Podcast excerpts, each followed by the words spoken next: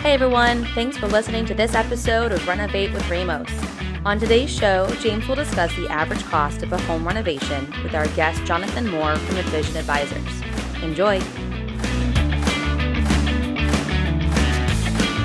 Hi, my name is James Ramos with Renovate with Ramos, and I'm here with Jonathan Moore with InVision Advisors. Jonathan comes by way of Tampa, Florida. He's an architect and um, started. You got your license in 2005. I did. I did um, a few along the way. Yeah, yeah, yeah. We'll talk about that in a minute. Um, but I really appreciate you coming, Bud. We've had a couple um, podcasts together, and and you're always enlightening. And you're um, on the top of my list when I have an issue with construction or design. I love to call you and pick your brain, and you're always providing tremendous value. Thank you. Glad to be here. Um, the topic of today is is average cost of a home renovation, but I wanted to stop for a second and just um, let you tell the folks a little bit about yourself and and how you got to the role that you're in. You're the principal of of InVision and Advisors, and you guys do a bang up job. Yeah. So we provide a really unique service in this area. It's it's more common. Um, maybe out west, Los Angeles, uh, Hollywood, Malibu. We are what the industry calls an owner's representative. And owner's reps manage the design and construction process for folks that might not have the time or knowledge to do so. Uh, building a new home or a complex renovation uh, can be very daunting for an owner. Uh, we come in as sort of an extension of uh, that owner and manage the process uh, dealing with the architects, interior designers, contractors. We don't make decisions for our owners, but we make those decisions very efficient um, and use our industry knowledge to you know speak to best practices. You know whether or not if you know the contractor might say, well, it's going to cost this much. You know we validate those right. numbers, and uh, oftentimes are that that educator of our owners. Right. Uh, you know the design and construction world changes very fast and perceptions of how much a project should cost oftentimes are very dated. Uh, we find people saying, "Oh, I can build that for hundred dollars a foot." Well, yeah, that was in 1995. Yeah. Um, yeah. Times change, and it's amazing that even professionals like an architect whose you know mainstay is basically drawing they're not necessarily keen to the prices of today that's very true so. um, the prices are very volatile now right. uh, in the market, and and you know the pandemic that we've gone through hasn't helped at all. Uh, and it's impossible for an architect to keep up with the trends. Uh, we as owners representatives depend on our general contractor friends and subcontractor friends to to give us that up to the second pricing, and, and we would never uh, rely on an architect to give us a, a right. an accurate budget. So my number one question that I get, Jonathan, is is you know what is this going to cost, or better yet, what is your average cost of a renovation? Sure. And you know how the clients they'll they, they're, all they're seeking is is information. They're not there's nothing underhanded. They're just wanting to know what the cost is, and it's such a loaded question. It, so it is, and yeah. unfortunately, it's the first number you tell them, and it's yeah. going to be the only number that they remember. yeah. Um, so much like going through the you know McDonald's drive-through, I, will I'll tell you that would you like a small, medium, large, or extra large order, sir? Right. Um, and those those are the categories I would put a typical uh, renovation right. into. Uh, the small projects would be more like a single room, uh, minor finish improvements. I would say would be in the ten to twenty thousand dollar range, and for that Maybe you employ the services of an interior of an interior designer. Mm-hmm. Um, many times, a general contractor could provide that service underneath his or her service. A project that's small enough not to maybe require a sophisticated building permit right. or compl- complicated building permit. Um, a lot of times, those design services can be provided at, at kind of a one stop, for lack of a better word. Right. Um, the medium, uh, you know, we start to get into uh, uh, systems, electrical, plumbing, air conditioning. I would say in the fifty to seventy thousand dollar range. Oftentimes that involves a kitchen, uh, right. which is one of the areas that gives you the biggest bang for your buck on on uh, for sure. return on investment. Mm-hmm. Uh, then the large ones. Uh, we start to get into outside additions, actually adding structure to your home. I would say those would start around a hundred thousand and could could go up to a million or even more. So what I, I know you do a lot of large projects, but mm-hmm. you also take on smaller. We do. We do. It- It's it's really based on the complexity and and the value we could bring. If if an owner is say out of state and needs to manage a project, we're that sort of the boots on the ground managing the project day to day. So it doesn't ma- really matter the size if if the owner is willing to uh, spend the money to have a professional manage the project for them. Yeah, so let's talk about the steps of getting to that that cost. Mm-hmm. You know, because I would imagine that the larger projects they assume that you know there's no way to get cost immediately because you have a lot of steps to go through and a lot of selections and it's a commercial project so they're more attuned to let's hire the design professionals in pre-construction stage whereas the smaller projects you were mentioning they're still asking Yeah. you know so how do you you know what would you guide folks that are doing a small to medium to large renovation Sure. We we kind of akin it to a funnel. right Uh, we start uh, very wide open with what we call a concept budget, and we like to have those concept budgets be very conservative, uh, higher than they're really going to be. My hopes are I'll start feeding our owners numbers, and it will never go above that. In fact, it might go lower. It's our goal to make it lower. So. Um, we, we will put together you know in-house budgets with our friendly general contractors or architects or interior designers um, you know add uh, contingencies to that uh, based on our level of certainty on the details necessary to make the project. If it's just a you know 10 foot wood wall with drywall on each side that's very easy to digest and we can go right from a concept Right. to a very accurate budget without drawings. But the more complicated the project gets, the more planning we have to do on paper, the more research and subcontractors the general needs to to bring in um, before we can get an accurate number. So that concept budget uh, ultimately, well, slowly about midway down that funnel is a budget. It's not yet a price, it's still a budget. Um, as it gets to the end of uh, the funnel where we have finished drawings uh, and subcontractors involved, at that point we have our, our accurate cost, guaranteed max price, contract price, whatever you want to call it. But we like to start pricing very very early. We don't want our owners to you know be specifying solid gold toilets all the way through and expect to see you know a home depot porcelain toilet uh, uh, price at the end uh, just because we're going to bid it out and the lowest bidder is going to win. Uh, we don't really subscribe to that process. Right.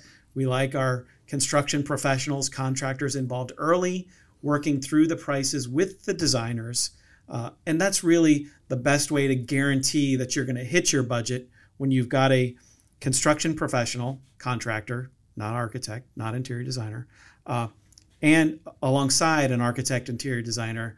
Uh, so pricing and design can happen at Right. the same time. Every line that's drawn, the contractor will say, "Well, that line is ten dollars," um, and you either accept it or say, "No, that's too much money. Let's draw something else." yeah it's really hard to have that one entity be the creative as well as the pricing you know because a lot of times you know if you're in an idea session it's really hard and it's it's awkward for I would the say it's contractor to be slapping you over the head and say no you can't afford it you can't afford it and when you're really just trying to create a design Yeah, it's it's a three-legged approach. Y- You know, you've got a stool with three legs.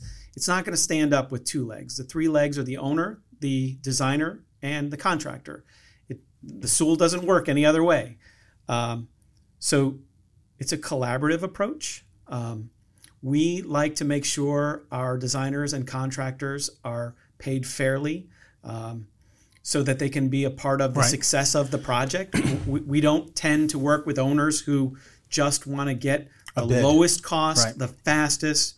You know what? There's quality, cost, and schedule. Pick two. You can't have all three. You're Right. never going to get low cost, fast schedule, and good quality. But you can have, I don't know, pick two yeah, of the three. yeah. Yeah so would you find more of your customers already have a budget in mind? And then or do they come to you without a budget and they say help me create a budget Um, we we tend to uh, have owners we develop budgets for. okay. Um, sometimes there are budgets involved, and and very quickly we need to interrogate them those budgets and say, can we take this project on and try to hit the budget, or we need to have a, a little bit of time to evaluate and see if we can get you there. Um, but again, that collaborative approach, we can't do it alone. Um, we need our contractor friends, our designer friends to yep. be a part of the process. Um, we can develop concept budgets by ourselves, but they're they're filled with contingency allowances that that are there for unknowns that again are are probably artificially inflated because of what we don't know. Right. So going back to the cost, you know, when you when people are seeking the cost, and I realize you had mentioned some obvious steps that are that are needed to come up with a cost. But what would you say on average if you're doing a kitchen renovation or um, the, something the, that would be the steps? No, just the cost. How much would it be per square foot if you were to have a gun to your head and they were to say, Jonathan, you know, I want a kitchen that looks like this in a real nice Just magazine kitchen, picture. Maybe five hundred dollars a square foot, yeah, maybe yeah. six hundred dollars. Right, right. Um, it's not the oh, uh, you know, I can build a house for hundred dollars. Right. You know, in nineteen ninety five, right. um, the kitchen and the bathrooms are the most expensive rooms in your house. Uh, and and typically that balances with the guest bedroom that that may only be $150 a foot, but your kitchen comes in at $600 right, a right. foot, which ultimately averages out. averages out. to about $250 a square foot right. for a you know new sort of entry level build. Um, so I would say yeah that I'll I'll hang my hat on five to six hundred dollars a foot for a yeah. kitchen. No, I agree because it's a common question, and when you look at it as kind of a weighted average, you know, like a room above the garage, there's not going to be a sink in there. There maybe is just carpet or floor, you know, hardwood flooring. There's a door. Um, there's not much mechanical stuff. Whereas with a with a kitchen, I know I'm stating the obvious, but you have appliances and plumbing and electrical and a lot of different meat and potatoes in there. That's and that drives the nowadays cost. trends of open kitchens. I, I renovated my kitchen two years ago. It was 125 thousand dollars. Right. Um, I looked at my wife. How in the world did we spend 125 thousand dollars? Yeah. Well, the, yeah. the kitchen is open, so. Right you can't put a new floor in your kitchen without looking at the floor in the adjacent open rooms. Right. And oh, by the way, that entertainment center that worked with the old kitchen no longer works with the new kitchen. So we have to replace that built in to make it match the cabinetry in the kitchen. Right. Um, you know, the ceilings have to continue. It, it, it snowballed outside of the kitchen, even though we were only renovating the kitchen. It went into all of our common rooms that were attached. Yeah. Well, at our company, we we tell folks, and it's in the frequently asked questions about the average per square foot. But ground up is two fifty per heated. I hit that pretty well. Um, I'm sorry, three fifty per oh, heated really? square foot, oh, and okay. then two fifty for total, and then whichever one is the highest. But when you ask those questions as the client out there, you know you got to. It's a loaded question because I'm including an outdoor kitchen. I'm including a potential pool. I'm including the fact that I know that this house needs to be built four feet above grade, so right. we have fill dirt and things of that nature. So, um, and I may be on occasion, most of the time, would be including design too. Mm-hmm. So when I say 350 a foot, it's all in. I may not be included in your jet ski that's going right. to go on your new dock, but right. but um, so it's a really loaded question. So when you're asking, you know, the average price per square foot, you obviously to go to a design professional you kind of need to show some drawings and pictures not mm-hmm. necessarily drawings but you know go to Houzz and find your your images yep.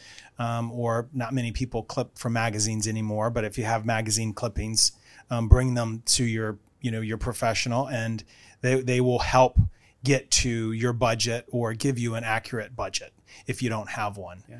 um, so ultimately getting to that that hard number requires um, on the kitchen side of things, more significant drawings that that would document the changes to your electrical and your plumbing right. that that are not seen that may have to require a little bit of forensic work on behalf of the contractor to figure out where am I going to tie this new island sink into or yeah we, we want a skylight where there was no skylight how right. are we going to get through the trusses right. to make this you know beautiful skylight um, there it's 10 times cheaper to do it on paper oh, yeah. than figure it out in the field. So take that extra month, figure it out on paper, yep. let your general contractor spend some time with the drawings to accurately price them. Uh, again, subcontractors are busy. They may not be able to get a price back to the general in a week or two weeks. Um, give them that extra week. Uh, the, the, the, the time will be well worth it on the financial side to make sure everything is resolved on paper. Oh, great. Thank you for your time. I, I appreciate the you. conversation. All right. So average cost of a renovation. I had mentioned ground up being 350 per heated square foot and 250 for the total square feet, whichever one is higher. Jonathan mentioned, and I did not, but I agree with him. When you come up with renovations, it's pending the room size, it's pending the actual room itself. So if a kitchen is going to be 500 to 1,000 square feet, it could be um, six, seven hundred dollars a foot. Um, whereas a room over a garage that doesn't have mechanicals and appliances and all the expensive stuff can be a lot less, around 100 to 150 dollars. So thank you for your time, bud. Thanks, Um, James. and I'll see you soon. Thank you.